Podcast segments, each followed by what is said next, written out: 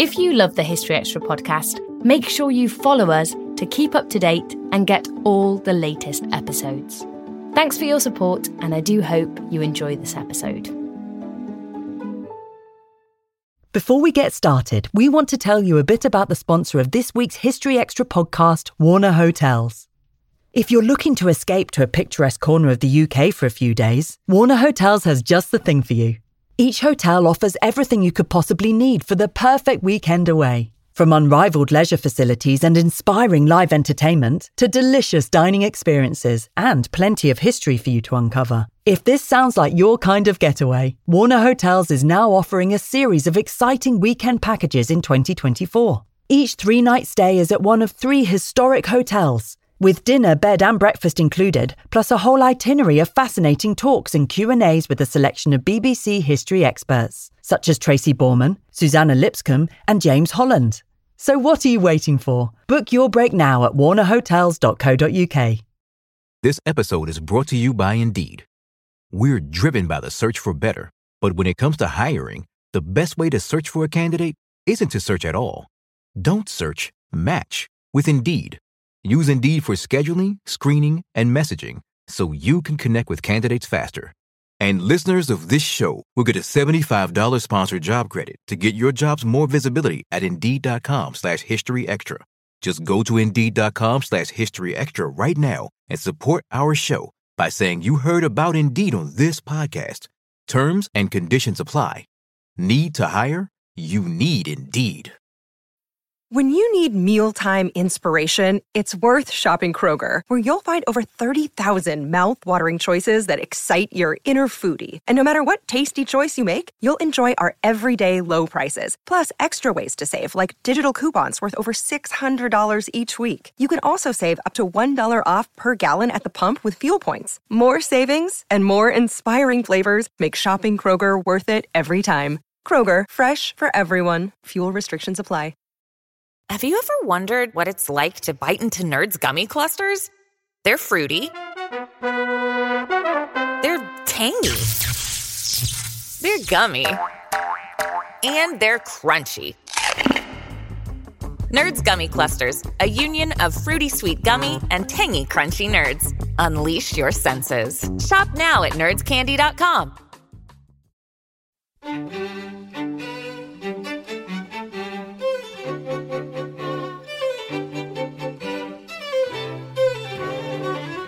It's a very strange idea, really, to think that you're going to change the mentality of a nation through culture, and it's rather wonderful if you're a writer to think that literature ever had this kind of power. That was Lara Feigel on the efforts to rebuild and reshape Germany's culture in the years after the Second World War. These are objects which are owned and used by people who, in the general run of things, would be considered not literate, and yet they could literally stamp their name on a document. And that was Elizabeth New, talking about a project that is using forensic techniques to explore medieval seals.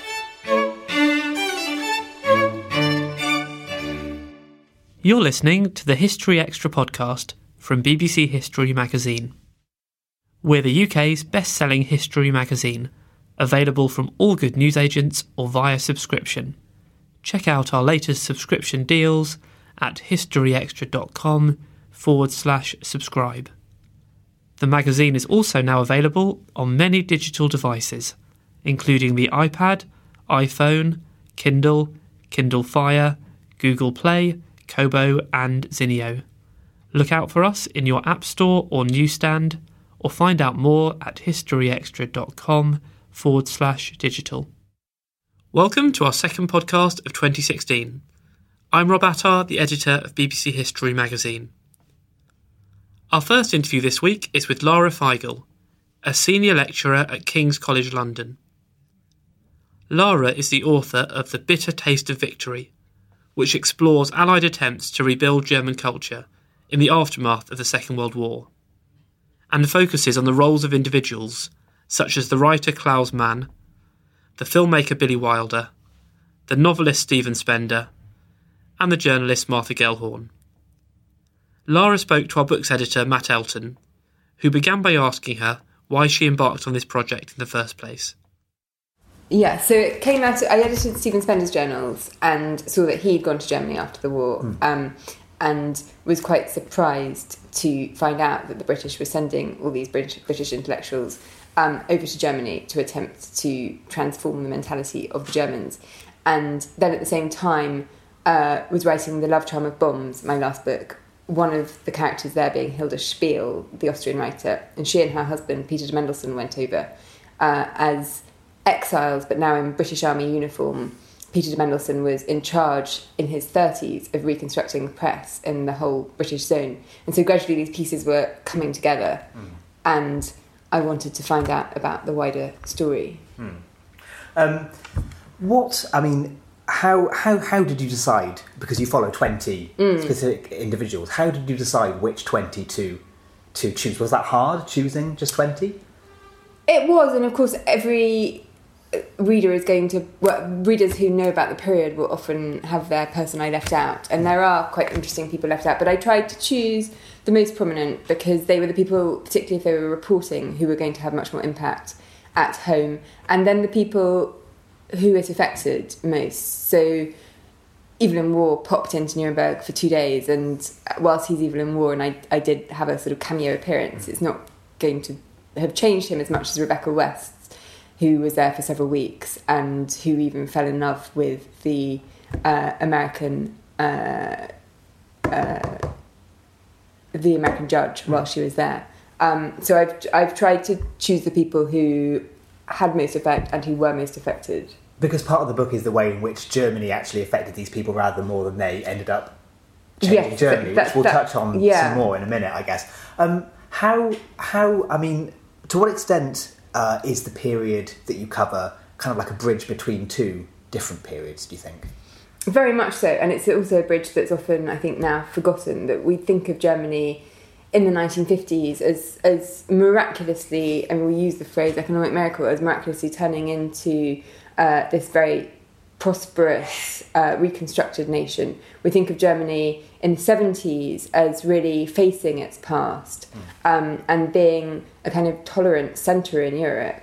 But immediately after the war, Germany was devastated in a way that I think it's hard for anyone who hasn't been in that kind of war zone to even conceive of visually.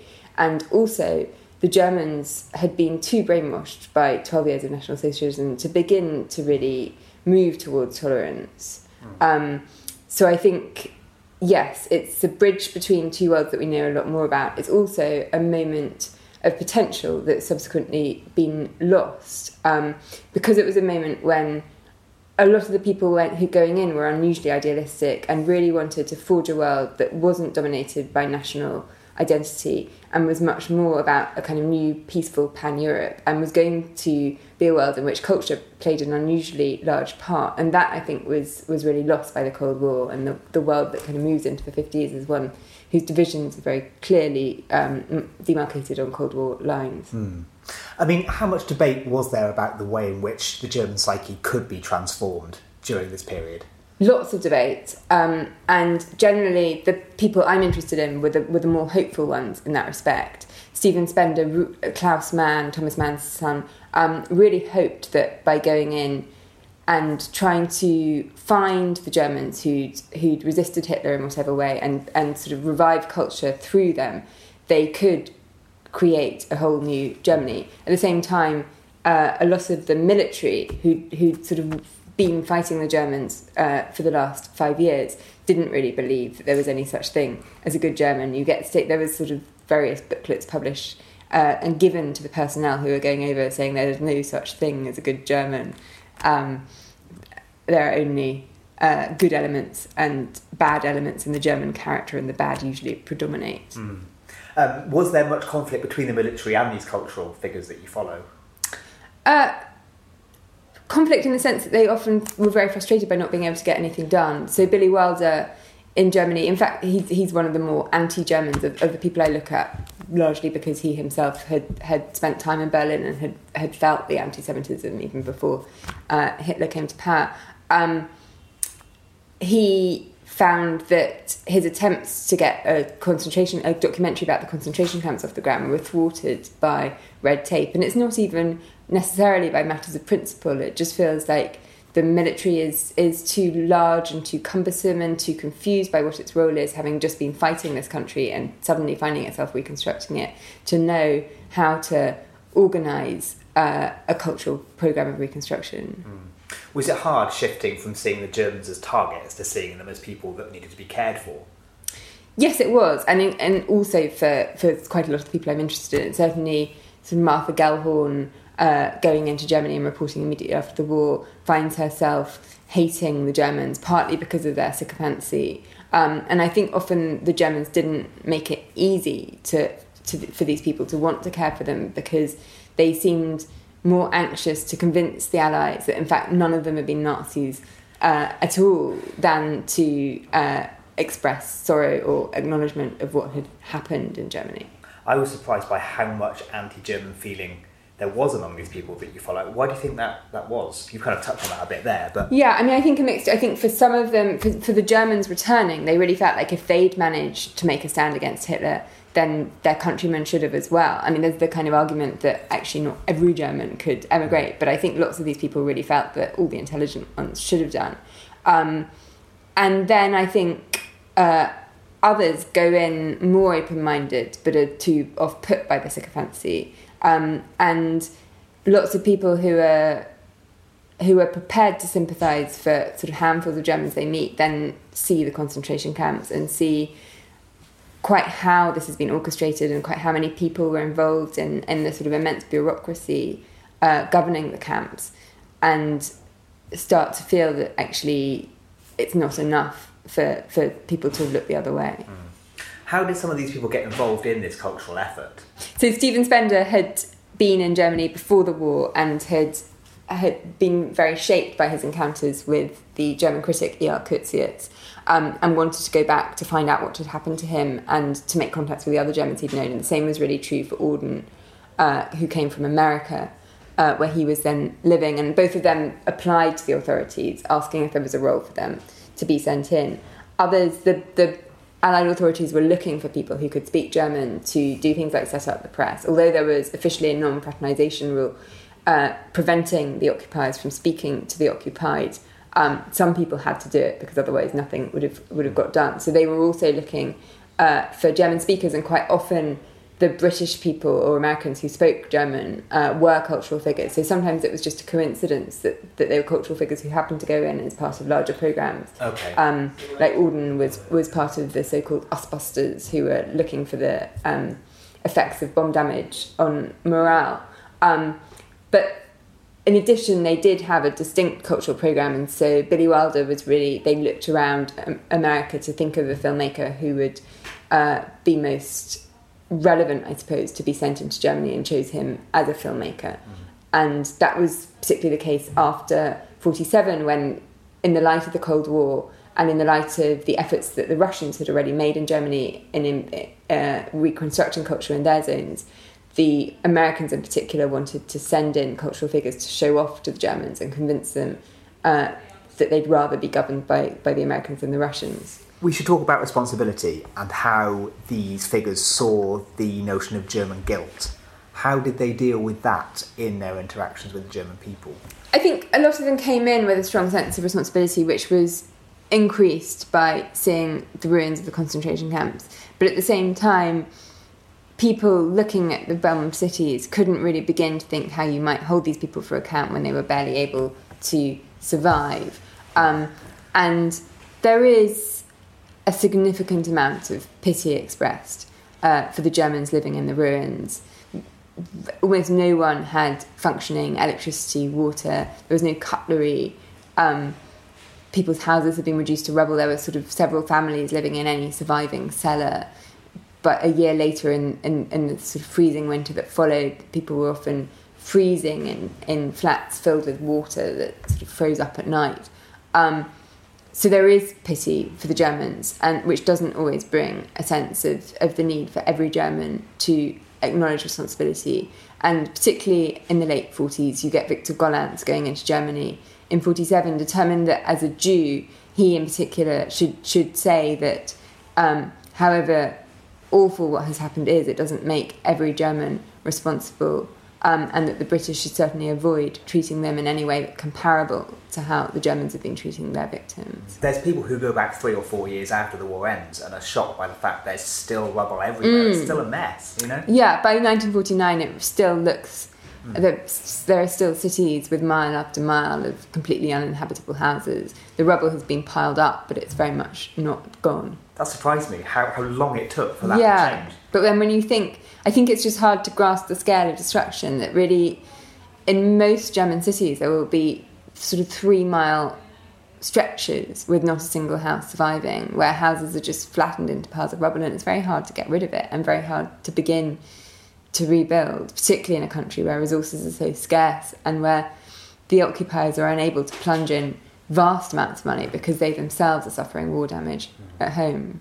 There's that city where all the fronts of the houses are intact but nothing behind. Yeah, quite often that's the case. In Berlin, in fact, because the architecture of Berlin somehow uh, was more conducive to that, you quite often get r- rows of facades uh, where you think there might be houses, but then you peer in the windows and find that it's just so the front weird. Of the building. Yeah. yeah. Billy Wilder's film, A Foreign Affair, has some particularly amazing footage of Berlin at that time, where he, he does aerial uh, f- uh, films of the city from above.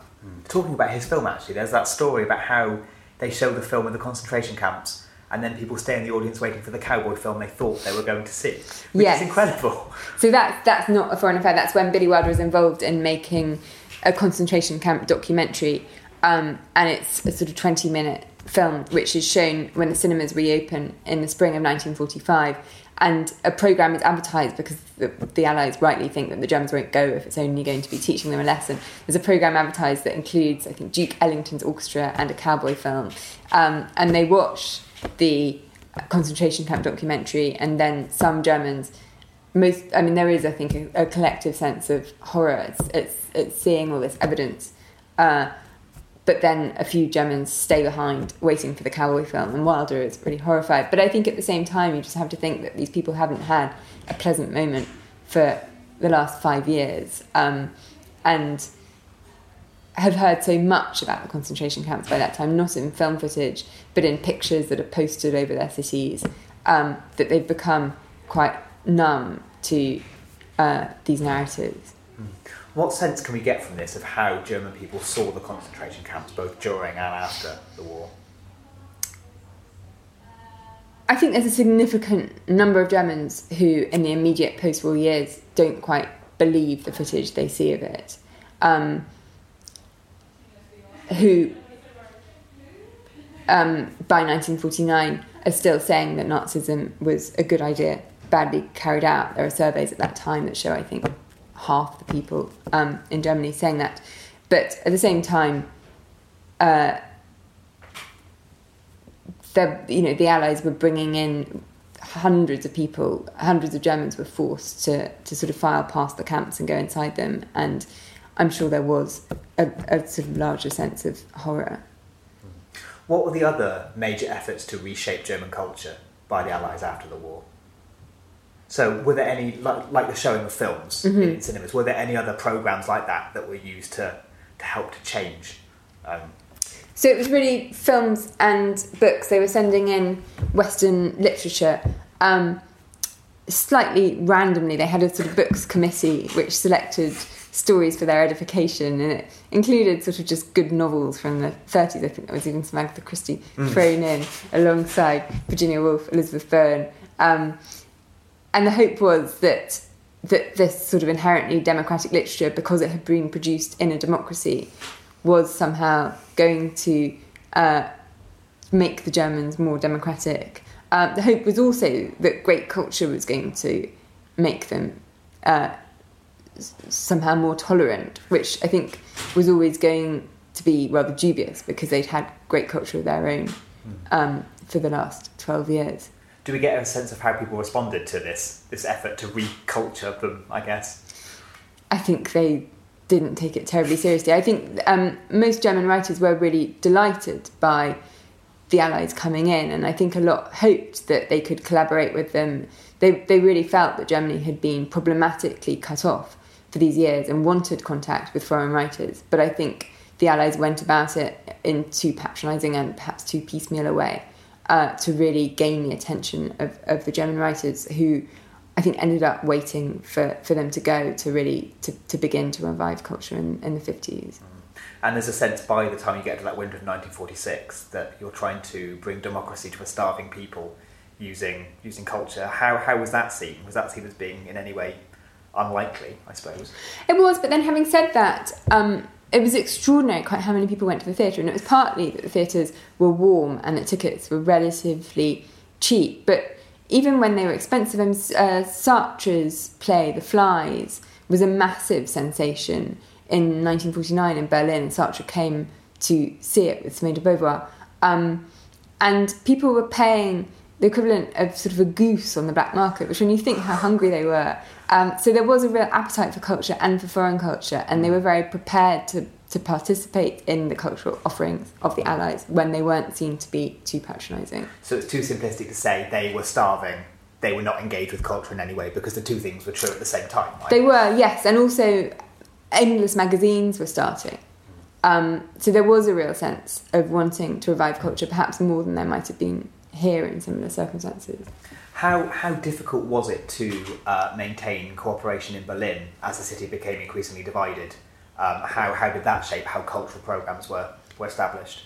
Very difficult. Initially, there, in Berlin in particular, there was a kind of great idealism about the sense that the occupiers could work together, and that the divide traditionally uh, sort of separating Soviet culture from Western culture wouldn't apply here. Um, the Kulturbund, which was a kind of cultural organisation set up in the Eastern Zone, uh, led by Johann Becher, was really originally a cross-zone uh, organisation. But by forty-seven, as relationships between the senior occupiers broke down, culture had to follow suit, and it became harder and harder uh, to collaborate, and the Western Allies had to start boycotting Soviet productions, and, and likewise the other way around. How did these experiences shape these people, and how did that get felt throughout the rest of their career, I guess? I think the experience of seeing the concentration camps in the days immediately after they were liberated, before the stories had become legend, I suppose, uh, shaped several of these people for the rest of their lives. Martha Gellhorn in particular, but also Lee Miller, who could never again mention the fact that she'd been there. Lots of people she knew in subsequent years didn't know that she'd been in, in Germany after the war. Um, Martha Gellhorn talked about losing her idealism. She, at this point, was in love, and I have a, a sort of quite lengthy section at the beginning of the book about the rather extraordinary love triangle that developed between Martha Gellhorn, Marlena Dietrich, and General James Gavin, who must be the most handsome general in the American army, and certainly the youngest at this time.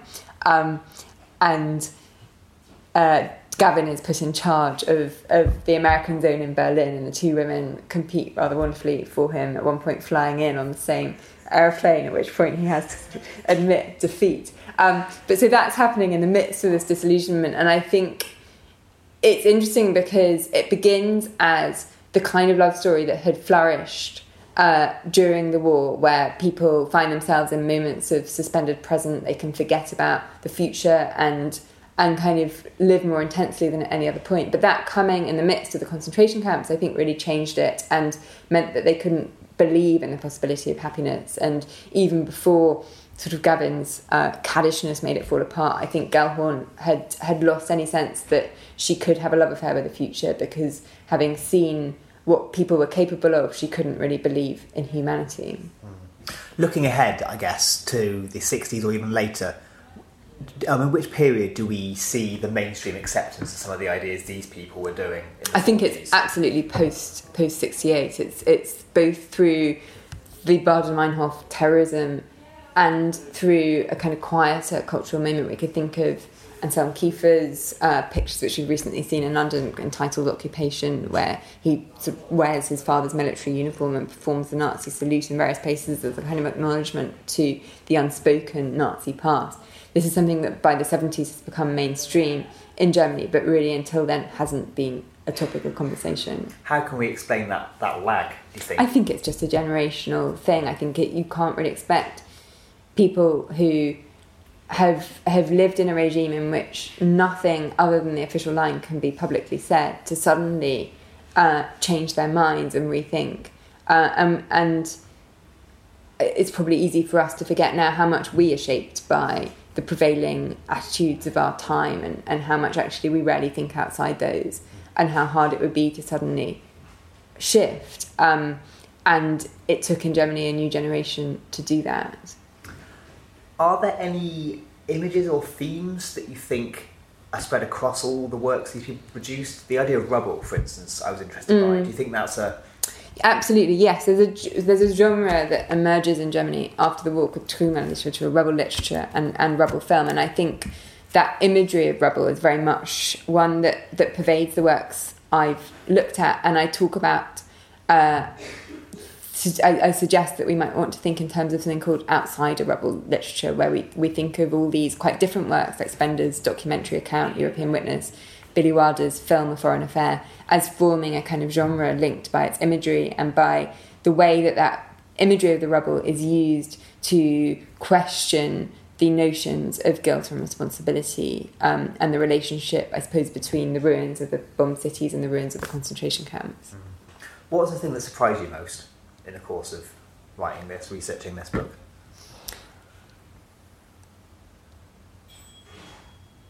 I suppose um, being familiar being familiar with Berlin today and its tolerance, I was surprised how long it took for, for the modern Germany uh, to be constructed. Um, I was surprised both that a cultural programme of this kind was thought of. It's a very strange idea, really, to think that you're going to change the mentality of a nation through culture, and it's rather wonderful if you're a writer to think that literature ever had this kind of power.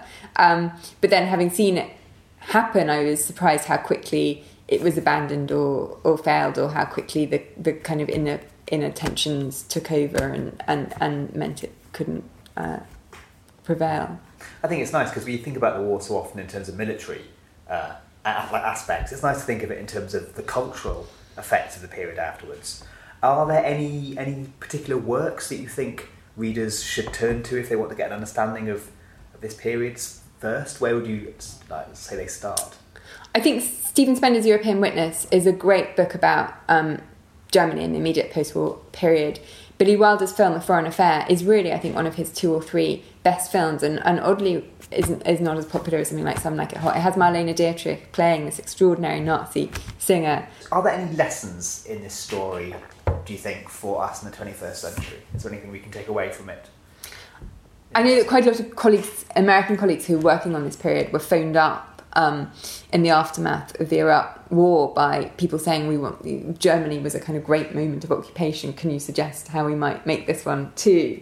I think the lesson is probably that it wasn't, in fact, a great moment of occupation, and that it was simply the particular circumstances of the Cold War that meant it was, in the end, a success. Um, I'm not sure there are particularly useful lessons to take away, except perhaps a, a, a sort of general disillusionment, which isn't very helpful with, with what power culture can have when it comes to politics. Um,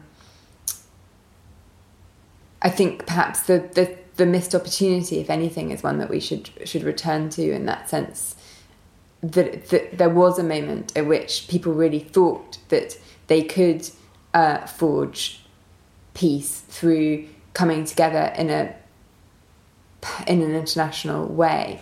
Um, and that was going to be partly through the shared values uh, that they thought they could explore through culture.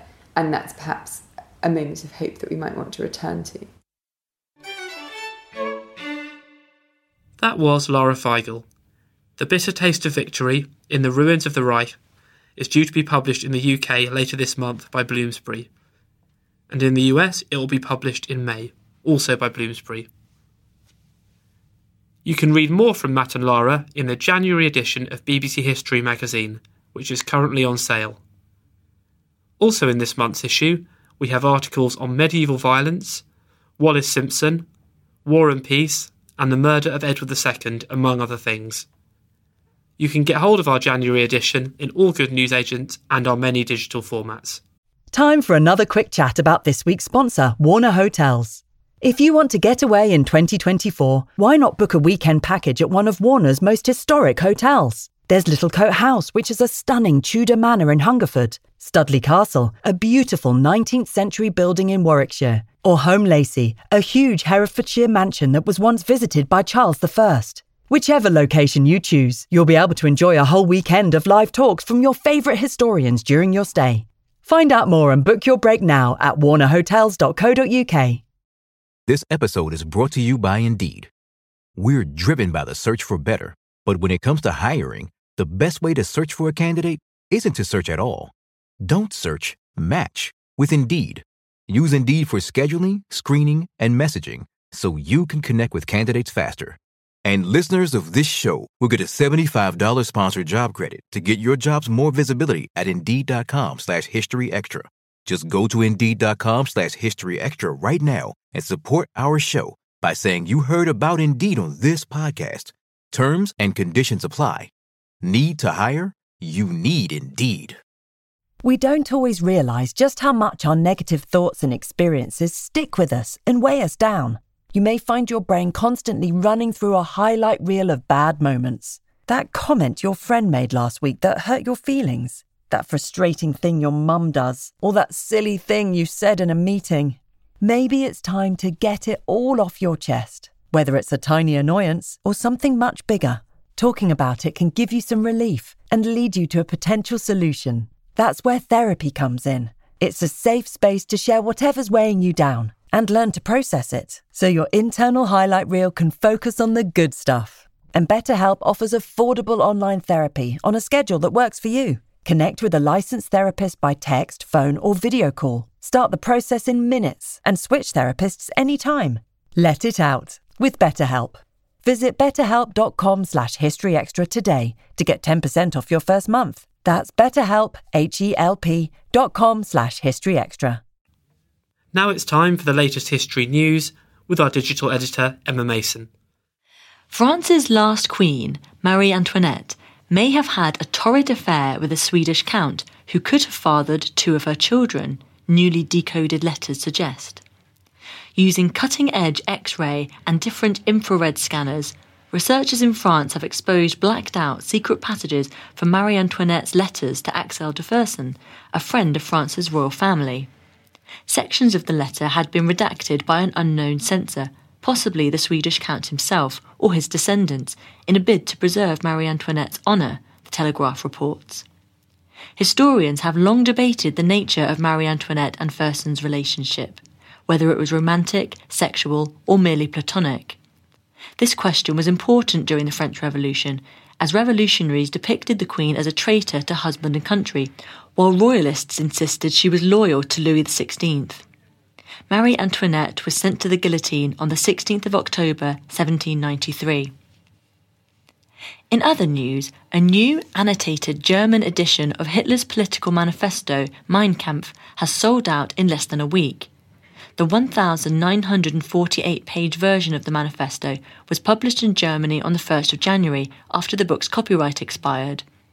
The book includes thousands of notes by academics exploring the Nazi leader's anti-Semitic tirades. Despite costing fifty-nine euros, the equivalent of forty-four pounds, more than fifteen thousand advance orders were made, nearly four times the initial print run of four thousand copies, the Times reports. Hitler wrote Mein Kampf in nineteen twenty-four while he was in prison for his role in the Munich Beer Hall Revolt of nineteen twenty-three. Meanwhile, new research suggests that popular history writing is a, quote, male preserve. According to a study by the U S online journal Slate, three quarters of works published last year were written by men.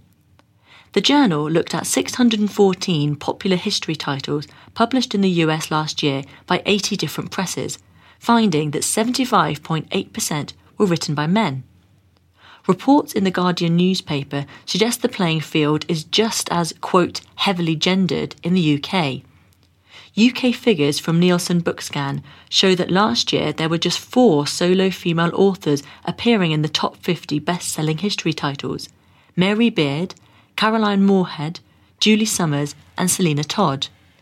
What's your reaction to this news? Share your views by tweeting us at History Extra or by posting on our Facebook page. Before our next interview, here's a reminder about our upcoming events. Next month, on the twenty-seventh and twenty-eighth of February, we're holding two-day events on the First World War and Roman Britain respectively.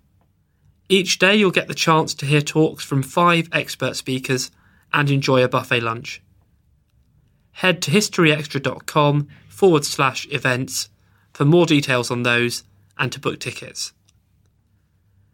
Our next interview is with Elizabeth New, a lecturer in medieval history at Aberystwyth University.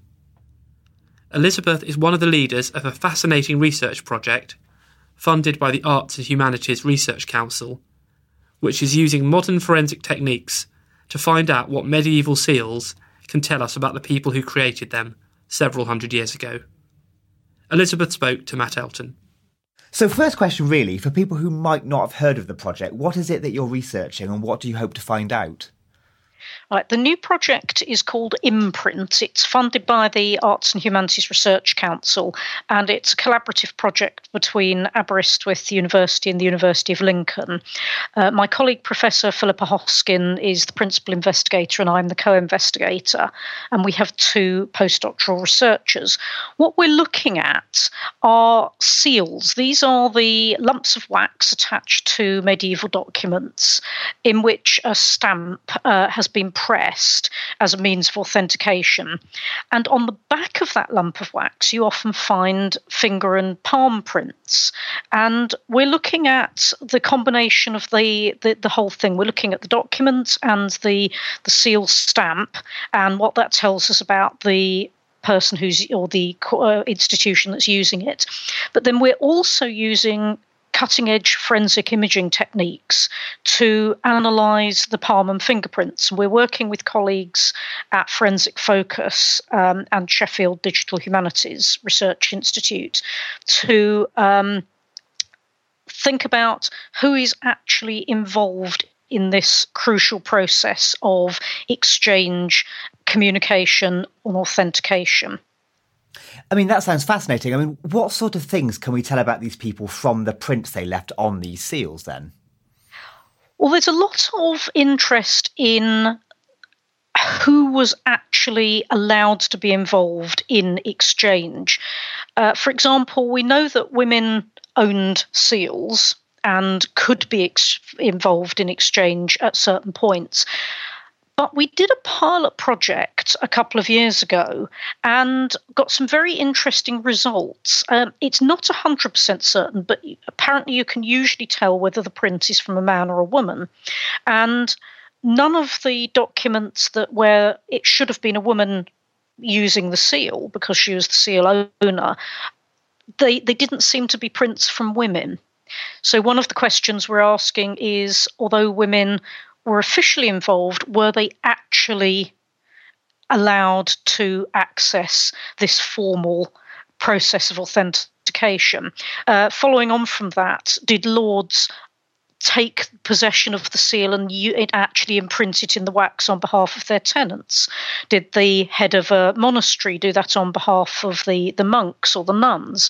So it's it's access to this very important legal administrative process, but also it's to do with power and authority. And the authentication of documents was always done in front of witnesses. And so it's demonstrating who actually takes control. And this is one of the questions that we'd like to ask. Mm. It is interesting because we often think of these seals as being quite grand or only appearing on very important documents. But it sounds like they were much more common than that. Yes, they were. This is one of the absolutely fascinating things about seals and why they're such an important source for understanding the Middle Ages. Because men and women across society, really low level, including peasants, could and did own and use seals in medieval England and parts of Wales, and as far as we know in parts of Scotland as well. And so the combination of the images and words they used on the seal stamp and their actual participation in using that seal um, can tell us quite a lot about parts of society for which we have very little other ev- evidence. Uh, they're, they're little glimpses into lives which otherwise are more or less lost to us. Mm. So how broad a range of different seals are there out there? I mean, were there lots of different designs that people could use? absolutely. The king's, the so-called Great Seal, the seal of the king, is probably the best known. It's the one with a an image of uh, majesty on the front, and then the image of a, an equestrian warrior, this knight on horseback, on the back. The nobility tended to use similar things. They used the knight on horseback, or um, shields of arms, coats of arms. But you could actually get almost anything. And I always say to people, expect the unexpected. Certainly images related to trades and occupation, perhaps in relation to somebody's name, a pun on their name. Um, a seal I came across of uh, somebody from London who was called Pikeman, and it had a large fish, obviously a pike, on it. Um, it can also be related to devotional trends, if, it, an indication perhaps that somebody went above and beyond the usual run of simply going to church and had a particular devotion. It can also be related to your family or to power. And the wording on seals is also interesting. These are objects which are owned and used by people who, in the general run of things, would be considered not literate, and yet they could literally stamp their name on a document, and they could use a name form that perhaps was slightly different, said something slightly different about them for some reason. So it's quite important in terms of identity, in a way, I suppose. Crucial to identity. It's it's uh, one of the really rich sources for trying to get at what's so difficult, how people wanted to represent themselves to others, and perhaps some of the ways that they saw themselves within their community, their family, their, their social group. Mm. So how would these seals have been made? How did that process work? Seal in in English can be, is used for different types of objects. So you have the the stamp, the technically it's called the matrix, which is made of hard material, quite often metal. And into this is engraved images and words, which represents the owner of the seal. And then you press your matrix into soft wax. Now, in the Middle Ages, this was beeswax, sometimes mixed, mixed with a little bit of resin and colour. And you could use it to close up a document, and I think that's what a lot of people assume for seals. Uh, and that means that when you got it, you knew nobody had tampered with it, and you'll break it when you opened it. But they were also used, these lumps of wax were deliberately left attached to the document as the principal means of authenticating it, rather as we would sign our names or use a credit card and put the PIN number in. And though that's probably the most important way they're used, and that's why we get so many surviving, uh, because even really small-scale exchanges could sometimes be sealed. Uh, so a very small exchange of land or a bond for a few, even a few pence between two people might require a seal, or they might want a seal. And hundreds of thousands of these seal impressions survive in archives. So these seals were attached to the foot of a document indicating those parties had been involved in doing it, and the process by which the seals had been made means that they often bear the prints and fingerprints of the people involved. Is that correct? Yes, that's absolutely right, mm. yes. So how many instances are you looking at in the course of this project? The project runs for three years, and we're going into a number of different archives, including the National Library of Wales. We're also going into Exeter, Hereford and Lincoln Cathedrals and Westminster Abbey. And we'll be looking at um, a couple of thousand documents at least. And we're hoping to have a sample of perhaps as many as a thousand uh, instances of, of finger and palm prints that we can record. And what sort of things are you hoping to find out? Well, from the history side, we're very interested in looking at, as I, as I said, the the who's in, actually engaged in this process. Is this something that's to do with restricting power, uh, exerting authority? Is it more down to bureaucracy? It's actually quite a technical, fiddly process. So could everyone be trusted to do it properly? Uh, we're, we're asking a range of questions from that side. The forensic scientists with whom we're working are also very interested, first of all, in the persis- persistence of fingerprints over time.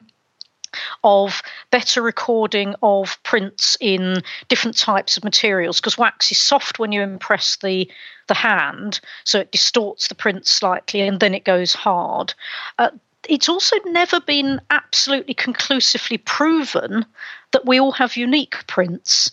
And one of the things that we're hoping to do is run our data set of approximately a thousand prints from people who've all been dead for about eight hundred years through current databases of prints. If there are still no matches, then it adds considerably to the idea that we all have unique prints. But if there are even possible matches, then it means perhaps a little bit more research needs to be done. Could it be that some of these patterns repeat over years? Uh, is it related to genetics, for example?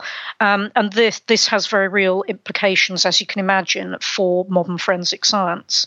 That's so interesting, because we always think of fingerprints as being unique, but it turns out they may not, in fact, be that way.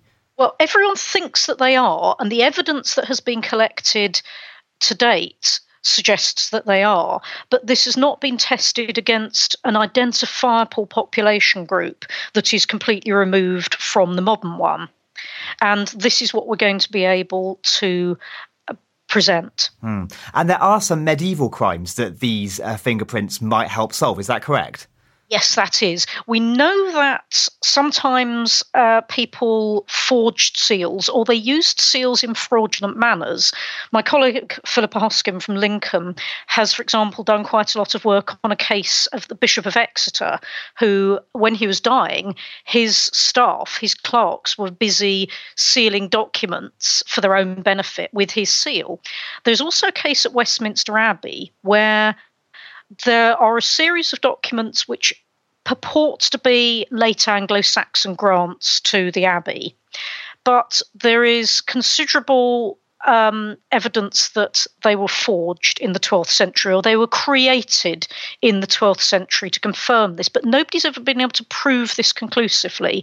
And what we're hoping we might be able to do is match prints that are on those supposed Anglo-Saxon documents with genuine twelfth century ones, in which case we would conclusively prove that case and we'd solve a, an eight hundred, nearly nine hundred year old case of forgery. That's amazing. Um, and how, how do you physically go about getting these fingerprints off the seals and into this database? Well, I'd like to reassure all the archivists out there that we don't go and du- we do not go and dust them with with anything. Uh, we're using a new piece of technology called a crime light imager, and it's a multispectral imager that produces very high quality digital images, which can then be used for uh, very accurate comparisons by print analysis specialists, um, and. That also means that they can be run through databases of modern prints. And that's the, the principal means that we're we're using. We're working with our colleagues, uh, Luke McGrath and uh, Karen Stowe from Forensic Focus, who also work with the University of Lincoln, and they're both experts in their fields. And how long will that process take? We... We have two postdoctoral researchers who are medievalists by training, but they're also being trained at the moment to use this uh, forensic imager. And they will start to send the data back to our forensic colleagues really almost as soon as the uh, archival trip starts. We hope that we should start to get some results back very quickly. Certainly within the next few months, we should start to receive data from the forensic side as well as the historical side. Ah, it's very exciting. Are there any specific things that you personally would like to see solved or explored in more depth as a result of this project? I would like a greater awareness of the range of people involved in sealing, in administrative practices, in participating in exchange, because I still feel that medieval history is very much dominated by studies of kings and great lords, who are very interesting, but there is a lot that we still can and I think should be learning about society and the middling and lower sorts of society. And I'm really hoping that this project will give us greater insights into those, if you like, ordinary people rather than simply the the um, the great and usually not so good. Do we get a sense of what the scene would have been like if we were to travel back in time and witness one of these uh, things in session? Do you know, like who would be involved, how big it would be, all that kind of thing? We know a little bit because the documents themselves record this. The actual transfer of land and property happened, and the document recorded this and provided long-term evidence. So we know that the two parties, the person, the two two people, or the the institution and people, or the two institutions exchanging land or property, would meet. There would probably be a scribe uh, writing the document, and there would be witnesses. These would be usually important people in the community, or at least people known to each of the parties, or one side or the other. And some documents, those names are written in, in a slight different script, so it looks as though the clerk prepared everything. Then everyone met, possibly in the the chamber of, of the great lord, or in the um, abbot's lodgings of a monastery, or in the guild hall in a town. And this document would be read out. Uh, each party would would seal maybe one half of of two, of two identical documents, uh, and they'd keep each other's one with the seal on. And the names of all the people who are witnessing this would be added. And what's interesting there is witnesses were usually men, but women were involved in this process. And again, that's something I'm quite in, I and my colleagues are interested in, that looking at how women were involved in fairly day-to-day exchanges, right up to very high-level, uh, formal, one-off, once-in-a-lifetime exchanges as well. But it would have been quite a, um, an event. I, I, I think that people would have remembered this. In fact, sometimes we know from cases they were asked and they said, oh, yes, I remember that because I met somebody there, or yes, and I went out and we then went to the pub and got very drunk that evening, that sort of thing. So they stood out to people in, in their minds, these things. Yes, yes. yes. Yeah. I, th- I think if you were involved in a lot of these exchanges, then maybe it got a little bit routine, but you're still expected to remember who was using the seal, whether they actually did that, who was there with you.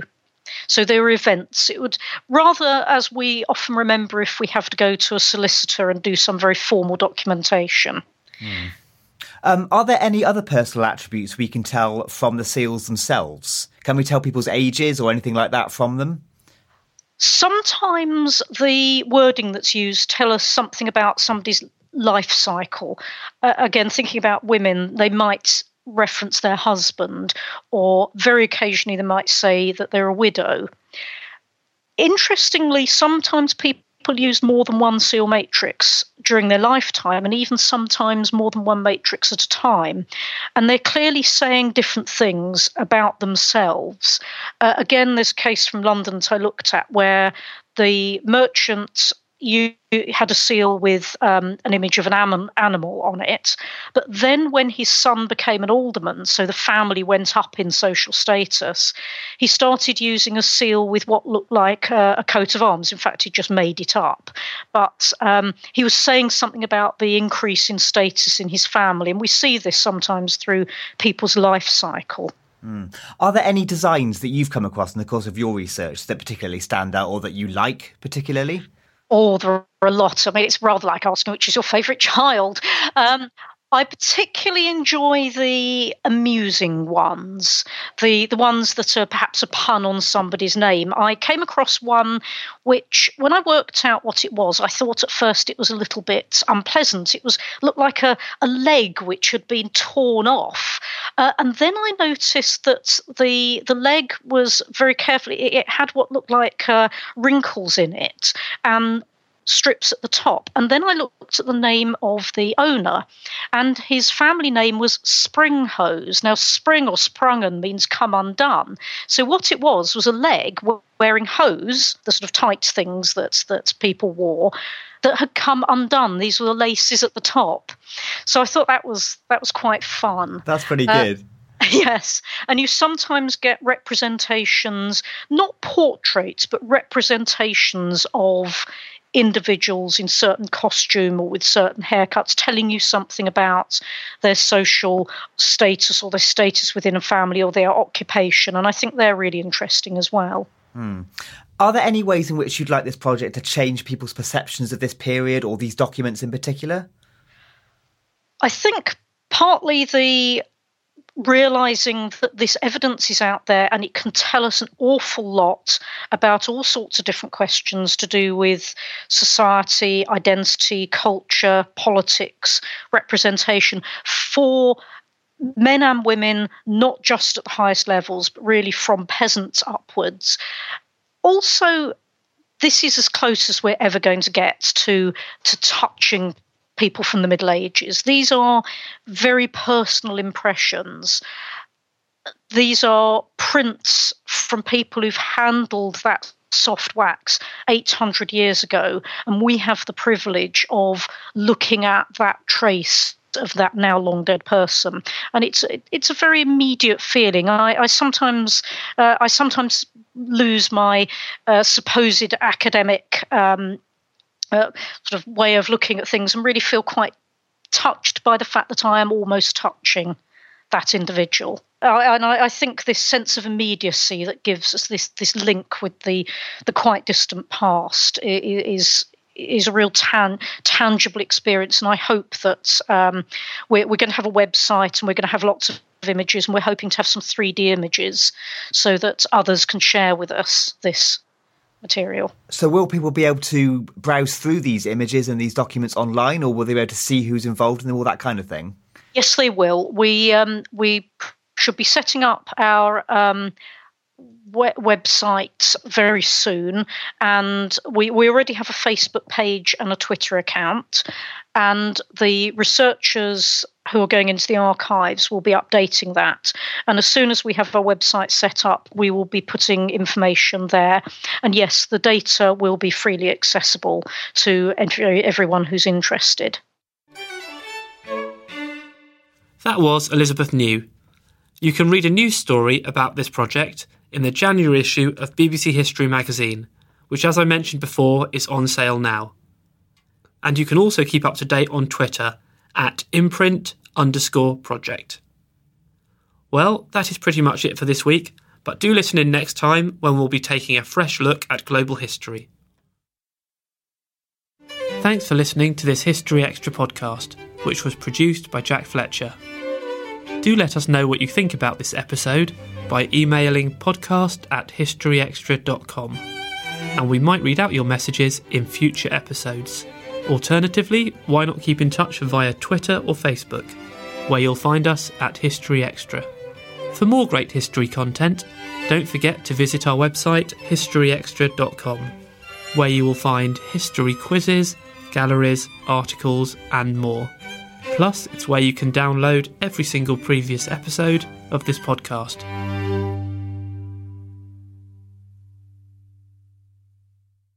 Before you go, one final word about this week's sponsor, Warner Hotels. If you fancy a break in twenty twenty-four, you can now choose from three fantastic weekend packages at some of the most historic Warner Hotels. For instance, Littlecote House is set in a stunning location in Hungerford, which has played host to Romans, a Civil War army, and the planning of the D-Day landings. Meanwhile, Studley Castle in Warwickshire was used as a training camp for the Women's Land Army during the World Wars. Find out more and book your break now at warner hotels dot co dot u k.